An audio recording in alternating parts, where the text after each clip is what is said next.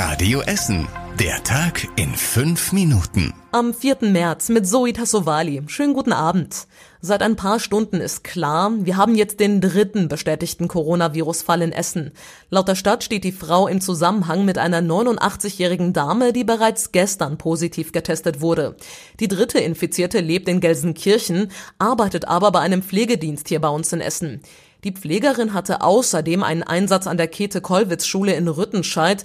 Dort hatte sie Kontakt zu einer Schülerin. Das Mädchen wurde jetzt auch getestet. Ein Ergebnis gibt es aber wohl bisher nicht.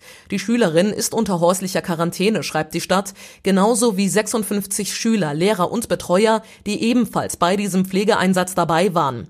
Parallel erhöhen einige Essener Krankenhäuser die Sicherheitsvorkehrungen. An der Uniklinik in Holsterhausen wurden die Besuchszeiten zum Beispiel eingeschränkt. An der Ruhrlandklinik in Heidhausen gilt ab sofort sogar ein generelles Besuchsverbot. Der Grund? Viele Patienten brauchen einen besonderen Schutz vor Viren. Und um eine weitere Ausbreitung des Coronavirus in Essen zu verhindern, hatte ja die Stadt schon eine Empfehlung für alle Veranstalter abgegeben. Sie empfiehlt Anwesenheitslisten. Wir haben jetzt bei einigen Veranstaltungsorten hier bei uns rumgefragt. Ergebnis, auf Zeche Karl in Altenessen sind diese Anwesenheitslisten für Besucher vor Veranstaltungen Pflicht. Falls dann bei einer Person das Coronavirus festgestellt wird, können alle anderen Besucher informiert und unter Quarantäne gestellt werden. Auch das Grent in Steele will so gegen Corona vorgehen. Allerdings ist die Anwesenheitsliste erstmal freiwillig für die Besucher. In den Theatern und der Philharmonie bei uns in Essen gibt es zwar erstmal keine Anwesenheitslisten, dort könnte man im Ernstfall aber auf die Kundennummer zurückgreifen. Der Tag heute hat mit einem absoluten Schockmoment angefangen. Auf der Brückenbaustelle auf der Bottropper Straße hat es einen schweren Unfall gegeben. Ein Stahlträger ist zusammengestürzt und darauf stand ein Arbeiter. Er ist rund fünf Meter in die Tiefe gefallen. Der Mann wurde schwer verletzt ins Krankenhaus gebracht. Die Bahnstrecke zwischen Altennessen und Dellwig bleibt nach dem Unfall bis nächste Woche gesperrt. Der Grund? Die Oberleitung und die Gleise sind bei dem Vorfall kaputt gegangen. Die Bahn bereitet jetzt die Reparatur vor.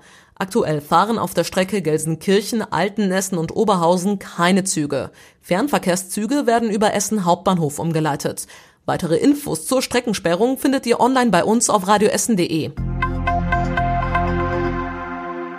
Folgendes Szenario. Ein Fußgänger quetscht sich an den Stühlen vorbei, ein Fahrradfahrer muss bremsen. Auf der Rüttenscheider Straße gibt es immer wieder enge Situationen. Einige Lokale breiten ihre Stühle offenbar weiter aus, als das eigentlich erlaubt ist. Die Stadt will deshalb jetzt vor jedem Lokal weiße, fünf Zentimeter große Punkte auf die Straße malen. Die sollen ganz genau abgrenzen, bis wohin das Lokal seine Stühle aufstellen darf. Die Politiker für Rüttenscheid müssen noch zustimmen, das gilt aber als sicher. Nur die FDP spricht von einer typisch deutschen Gängelung der Gastronomen.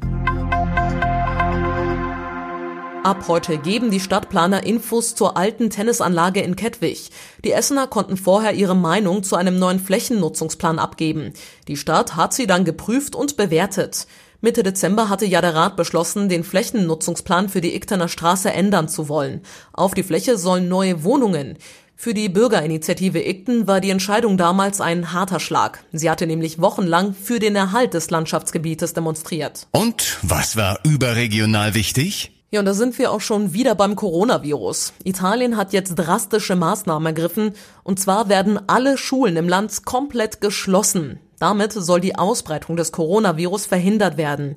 Die Schulen bleiben ab morgen und bis zum 15. März geschlossen.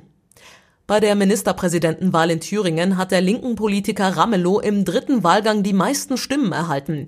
Einen Gegenkandidaten gab es da nicht mehr. In den ersten beiden Wahlgängen war AfD-Landes- und Fraktionschef Höcke gegen Ramelow angetreten.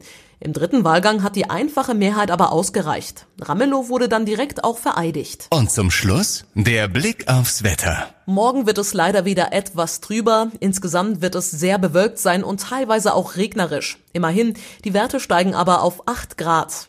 Die nächsten aktuellen Nachrichten bei uns aus Essen gibt's morgen früh wieder ab 6 Uhr hier bei Radio Essen im Programm. Euch jetzt erstmal aber einen schönen Abend und später dann eine gute Nacht. Das war der Tag in fünf Minuten. Diesen und alle weiteren Radio Essen Podcasts findet ihr auf radioessen.de und überall da, wo es Podcasts gibt.